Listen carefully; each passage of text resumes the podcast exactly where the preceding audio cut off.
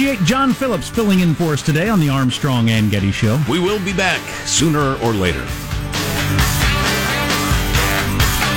It's John Phillips on loan from Talk Radio 790 KABC in Los Angeles, where you can hear me each weekday from noon to 3 on AM 790 KABC in Southern California or worldwide at kabc.com. You can also read my newspaper column in the LA Daily News, the OC Register, the Riverside Press Enterprise, and yes, most importantly, the Redlands Daily Facts. And follow me on Twitter at Johnny Don't Like. Armstrong and Getty were kind enough to ask me to pinch hit for them while they're out, so happy to be with you this morning.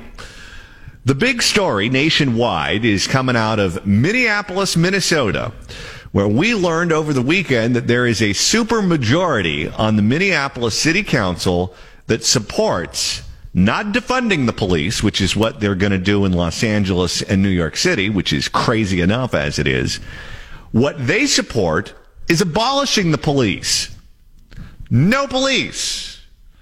No Andy, no Barney, no Dragnet, no nothing. You call 911, nobody answers the phone. That's it. Figure it out. How they expect to run a city that way is beyond me. Joining me to talk about this is the very fair-minded civil rights defense attorney who you've been watching on Hannity this these last couple of weeks, just absolutely killing it night after night. You can follow him on Twitter at the Leo Terrell. Leo Terrell, good morning, sir. John Phillips, thank you very, very much uh, for having me, and I thank the Armstrong and Getty uh, listeners of uh, listening to what I'm about to say. I'm very glad to talk about this subject. Leo, what is life like without the cops? Uh, horrific, and I say that as a civil rights attorney. I say this as as an American, as an African American. I say this with a sister in law enforcement for 16 years. I prosecute police officers, bad police officers. We need police officers. 97% of every officer in this country are great.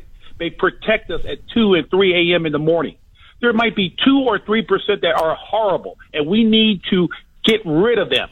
But the concept of eliminating a police department, law enforcement to protect and serve is outright ridiculous and shame on this Democratic proposal in Minnesota and those Democrats and anyone suggesting the disbandment of the police department. It is ridiculous.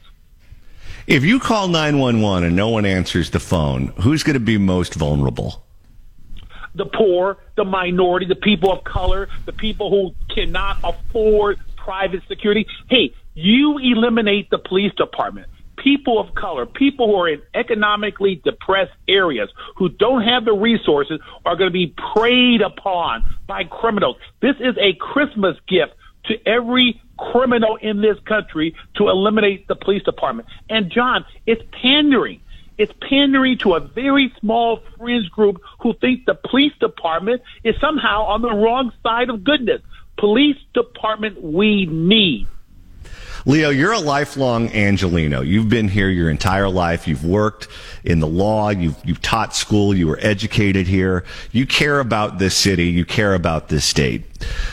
Last week, the mayor of Los Angeles, Eric Garcetti, went on television and said that the city of Los Angeles was not going to invite the National Guard to come in to assist with police officers to keep law and order. Right after he finished saying that, the Grove burned. 88 businesses on Melrose burned. Beverly Hills burned. Santa Monica got looted if that's not an isolated incident, if criminals pay attention to the news and they alter their behavior based on what they know is the reality in that particular city, how long do you think it will take before Minneapolis becomes a war zone if they get rid of the cops? No, less less than a less than a month. What less than four weeks. I mean, I mean, they're just waiting on the sideline. They're waiting. What Eric Garcetti said in Los Angeles was an embarrassment. You know what? He made that comment. I was watching it. He said, "We're not going to call the National Guard because I don't want to repeat the '92 riots in L.A." Three hours later, he reversed himself because of all those criminal acts that you just articulated. And this man is pandering. He is talking about taking over $150 million from the police department's budget to other areas. And then he called police officers killers. This man is absolutely pandering. He's not fit to be in office. And let me be clear. I am a civil rights attorney who practiced trying to get rid of bad cops. But I want police officers to protect me and everyone in the state. We're speaking with Leo Terrell, who you can follow on Twitter at the Leo Terrell.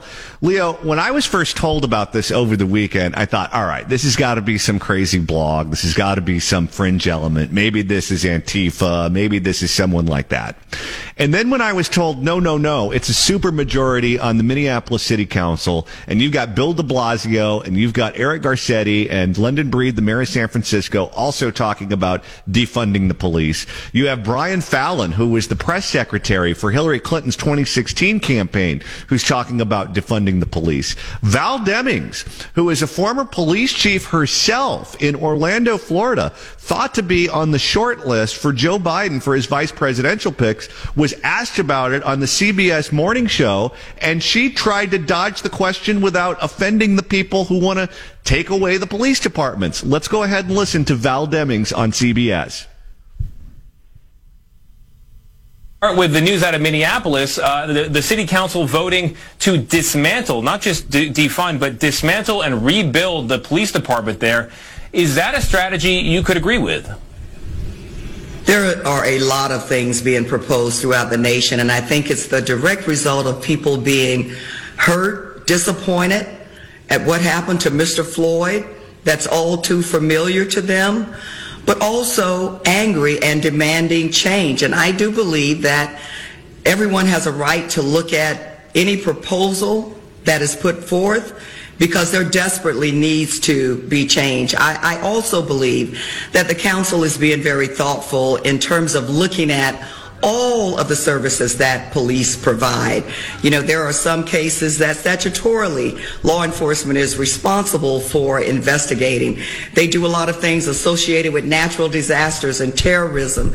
And so what I believe the council, along with uh, law enforcement authorities and other community leaders, will sit down and look at everything and come out with a plan that allows them to keep Minneapolis safe but also uh, bring the community and the police together in a much needed and long overdue way.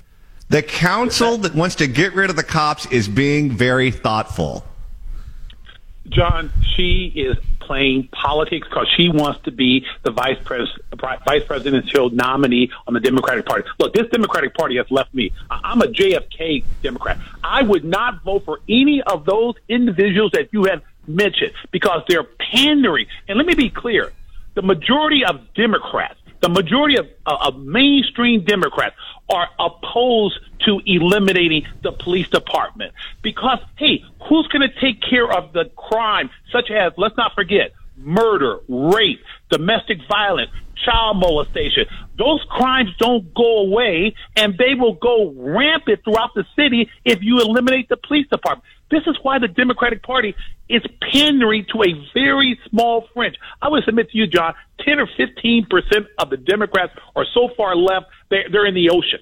But I am submitting to you that the majority of Democrats are opposed to this. They're very quiet. They don't want to be out in front because it's not politically correct. I will sit here and say, as a civil rights attorney, as an African American, as an American, I am against it. And come after me if you think I've sold out because I'm selling out for America. What's Joe Biden going to do? Because Joe Biden's been silent on this, but we've seen elected Democrats who, again, are not thought of as being on the fringe element. Eric Garcetti sees himself as a mainstream liberal Democrat. He does not see himself as Ilhan Omar or Alexandria Ocasio-Cortez. And he was one of the first big name Democrats to come out in favor of defunding the cops. What is Joe Biden going to do if the dominoes start falling? And it was first, first it was Garcetti, then it was de Blasio, then it's Minneapolis. Other cities could fall in line.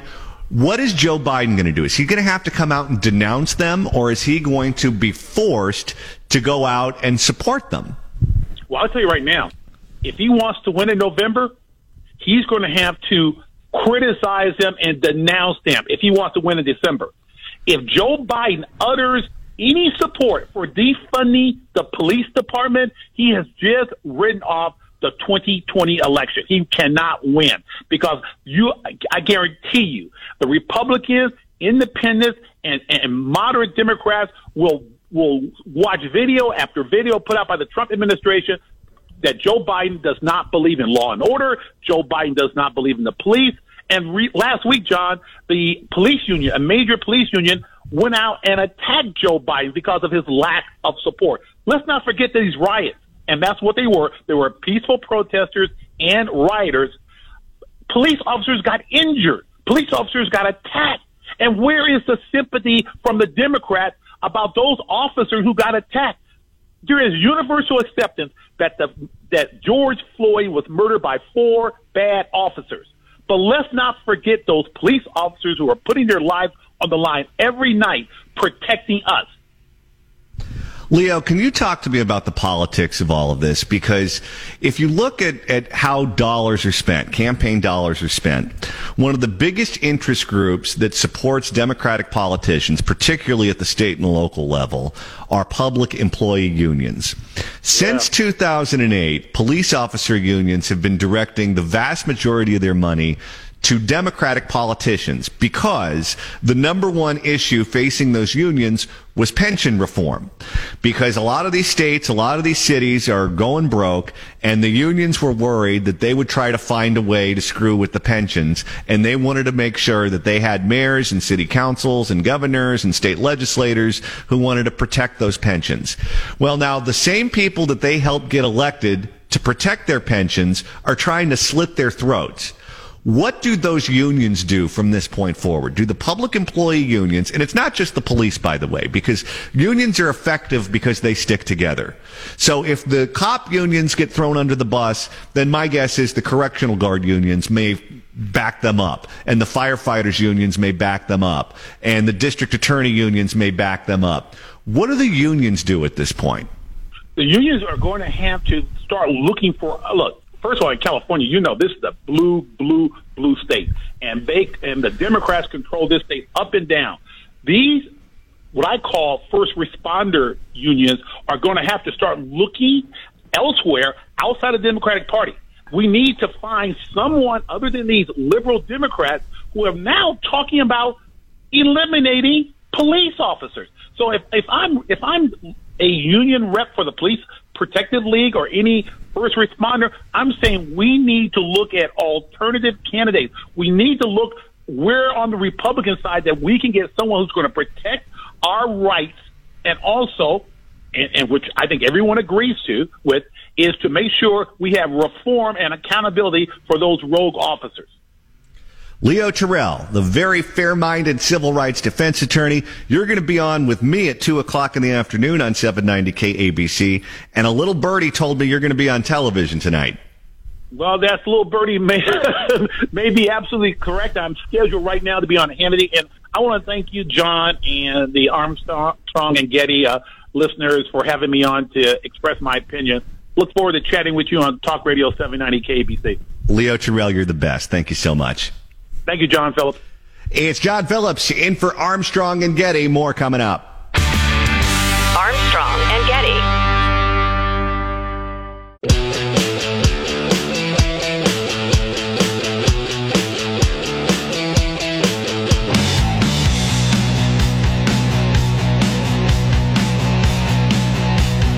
Jack and Joe with the day off, manning the helm until they return. It's the one, the only John Phillips. It's John Phillips in for Armstrong and Getty, broadcasting live in exile from my living room in Palm Springs, California. I want to go back to the conversation that we just had with the very fair minded civil rights defense attorney, Leo Terrell. Because people always ask me, why is it that California is a one party state? Why is it that Los Angeles and San Francisco are one party cities? When not that long ago, Los Angeles had a Republican mayor, Richard Riordan. California had Republican governors, Pete Wilson, George Deukmejian, Arnold Schwarzenegger. And now Republicans are shut out of every statewide office in the state of California. Democrats have supermajorities in both houses of the state legislature. The city council in Los Angeles is dominated by Democrats. I believe there's only one Republican left on that council. The mayor and all of the citywide electeds are all Democrats. Same thing with San Francisco. And the answer is complex. There's a lot that went into that. The end of the Cold War, when all of the military people left California, that hurt. The collapse of the aerospace industry, that hurt. The rise of tech, that hurt. The dominance of Hollywood, that hurt. But when you talk about these local races, you talk about city council, you talk about county board of supervisors, you talk about the state legislature, the reason, first and foremost, that Democrats win these elections going away is that they typically always have well financed professional campaigns. And there's a reason for that. Public employee unions finance them. The cops, the firefighters, the teachers, the correctional guards, up and down the line, you name it, these unions largely support Democratic politicians.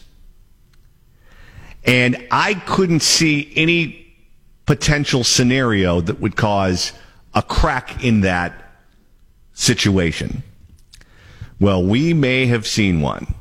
Now that elected officials, Democratic elected officials, want to eliminate the cops, you can say bye bye to police officer unions endorsing these people. And if they're smart, the correctional guards, the district attorneys, the firefighters will stick with them.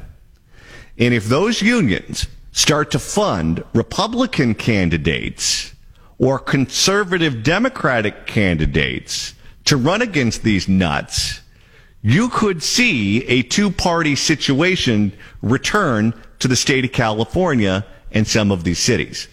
I'm not saying it's going to happen. I'm saying that's now a possibility, something I wouldn't have said two months ago. It's John Phillips in for Armstrong and Getty. More coming up. Armstrong and Getty.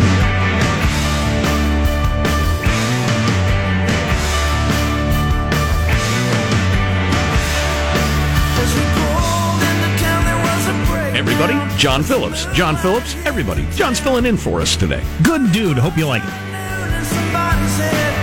And a special thanks to Armstrong and Getty for letting me keep their chair warm. While they're out, they'll be back tomorrow to keep you entertained.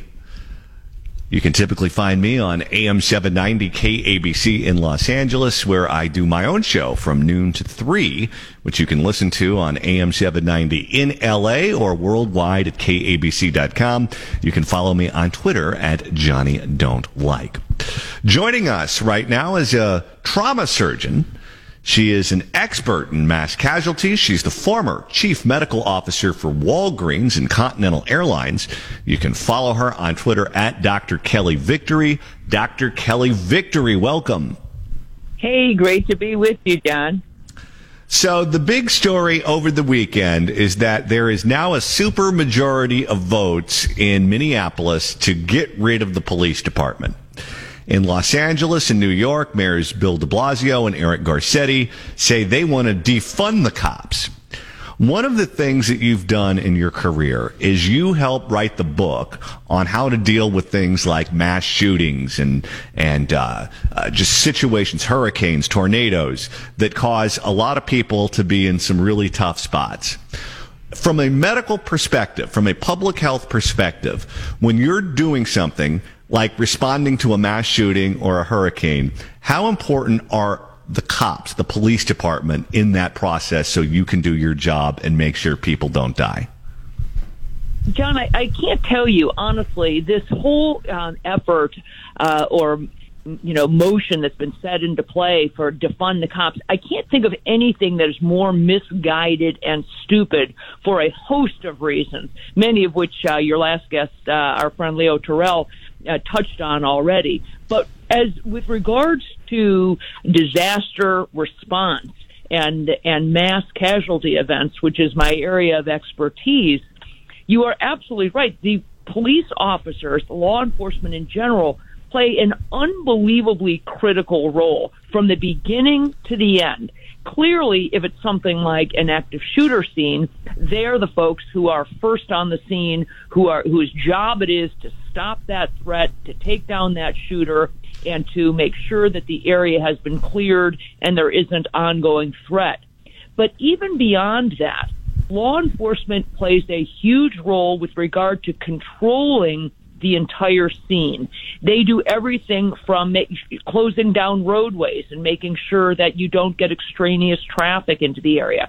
They protect ingress and egress for emergency vehicles. They're the people who make sure that the fire department and ambulances uh, and medical professionals, for example, can get in and out of the scene safely.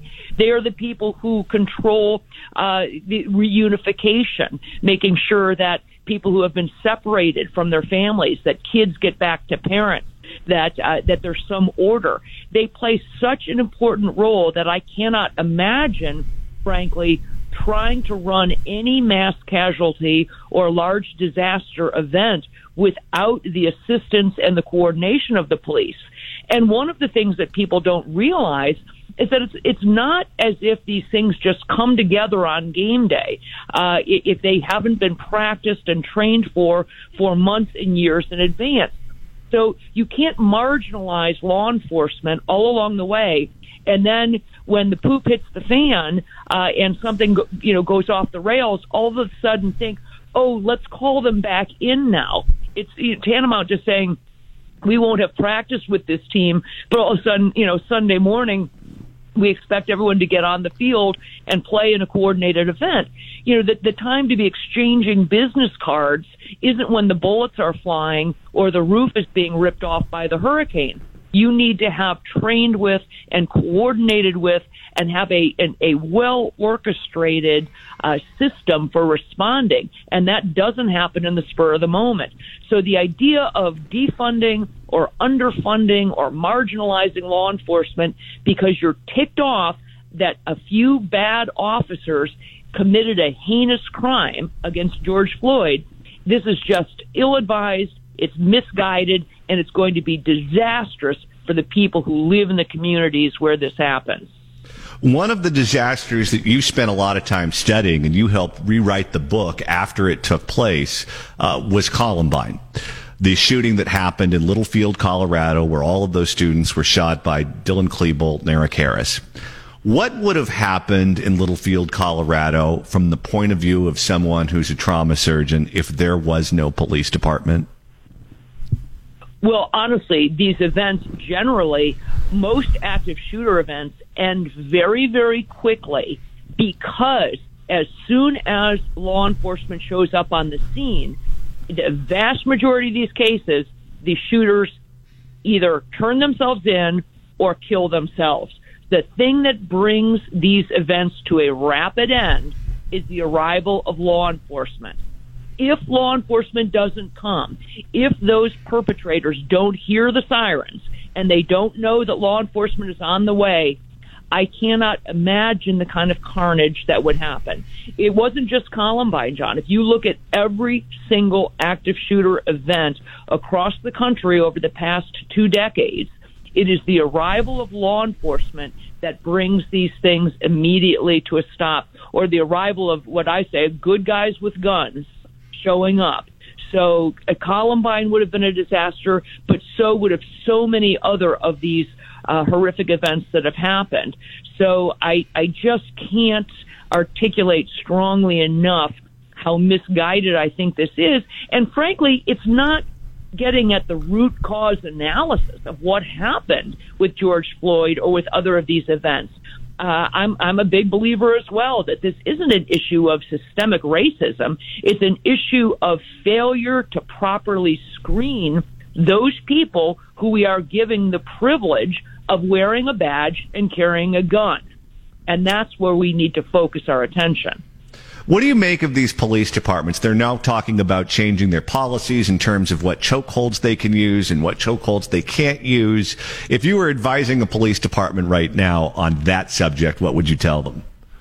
Again, that's obfuscation, John. They are focusing on something that isn't the real cause. You can, you know, review your manual all day long about which holds and which not to use, what, what's an appropriate way to take somebody down. What that will do is decrease any accidental deaths. That will decrease the risk of saying, wow, I didn't realize that you can't crank someone's neck to the side like this without causing harm. We shouldn't do that. The issue with this case and with all the others that have been highlighted in the recent years, these aren't accidental deaths.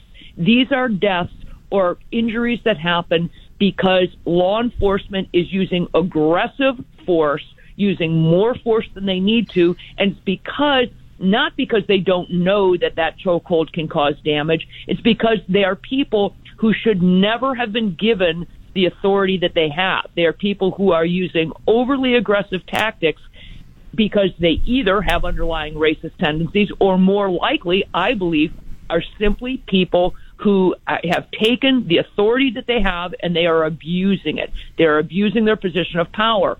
So you can talk about reviewing your policies, but that I don't believe is going to get to the root cause. I think there's a psychological element that's missing. There's a screening element that is missing in the way that we are choosing and allowing people to get through the academy and to get through their training and ultimately end up carrying a badge and a gun. And that's where I think we need to focus. This isn't an issue of, you, you can't look at that tape and think, oh, if only Derek Chauvin had understood that that wasn't a good thing to do. If only he'd understood that you can injure or harm or kill someone by kneeling on their neck. That wasn't the case when you look at that film. He knew exactly what he was doing, and he did it anyway. We're speaking with Dr. Kelly Victory, who you can follow on Twitter at Dr. Kelly Victory. Dr. Kelly, I watched protests over the weekend. I saw the mayor of Minneapolis get cursed out. And I saw a lot of people in large groups not wearing masks. So is it safe to say the pandemic's over?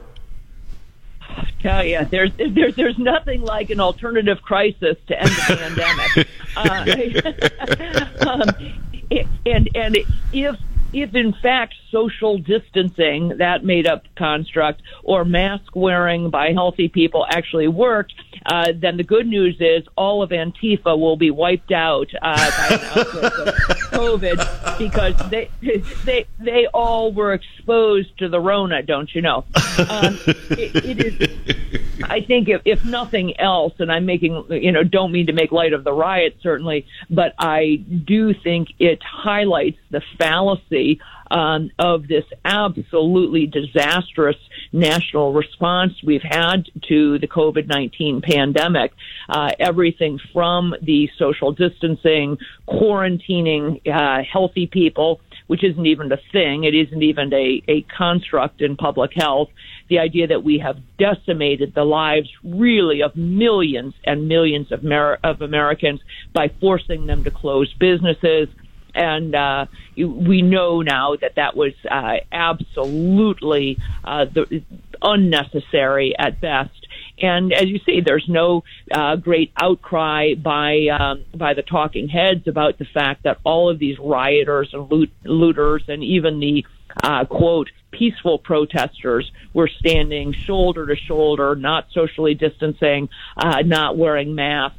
And if coronavirus spread that way or caused significant illness in the vast, vast majority of people, we would see a huge uptick in hospitalizations and deaths and all of this, and you won't see any of that. Uh, unfortunately, they won't acknowledge that uh, and still are trying to propagate the myth of the need to socially distance or open restaurants at 50% or 25% capacity.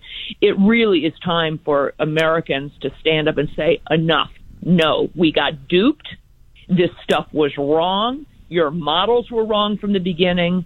Your advice was wrong from the beginning. These mandates were wrong from the beginning, and we're done with it. We don't need to go back to a new normal. There was nothing wrong with the old normal. The old normal was just fine. Let's get back to it and do what we can to save the economy uh, before it's absolutely too late. One of the things that I was surprised, pleasantly surprised to see, is that the New England Journal of Medicine came out and said the wearing of masks is stupid and it's not going to prevent people from getting sick, healthy people wearing masks why is it that the government is so slow? If this is what the science says, this is what the New England Journal of Medicine is saying, why is it that it's taking these governors, these counties, these mayors so long to get with the program? Is it strictly virtue signaling or do they believe that the science is, well, they believe in bad science? No, I, I think I think it's absolutely virtue signaling, and it's an unwillingness to acknowledge that they were absolutely wrong and that they are responsible for so much uh, just destruction of the economy, decimation of people's lives, and frankly, death. Because far more people at the end of this will have ended up dying from the results of, of our response, delaying necessary medical care and all of those sorts of things, than ever have, will have died from coronavirus.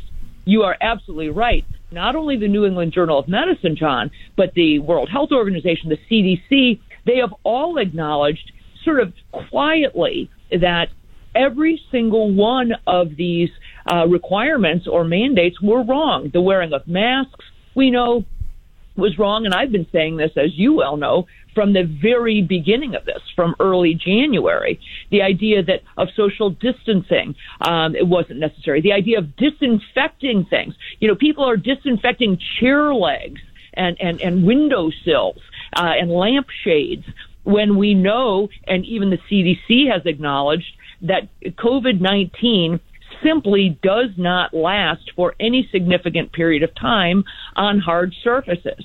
We also know that it absolutely has cannot exist in ambient temperatures above about 77 degrees. Now, you know, most of, of California, certainly Southern California, it's been in the triple digits for weeks and weeks and weeks now. Places like Colorado and Texas, same thing. It's been well above that. It's been in the mid to upper 80s where there is no virus living significantly in those temperatures. We know that children have essentially zero chance of getting ill, but we've canceled schools for months and months, semester after semester. So the actual, I don't believe for for a minute that the uh, the people in these positions of power can possibly believe that this stuff is really required. Uh, if they believed it was ever required at one time, they certainly can't believe it's required any longer.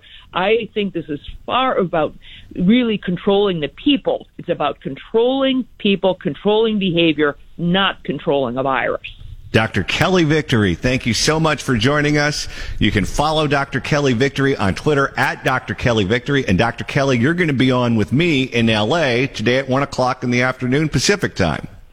I am. I'll see you shortly. All right. Sounds good. Thank you to Dr. Kelly Victory for making a house call on the Armstrong and Getty show this morning. More coming up. Armstrong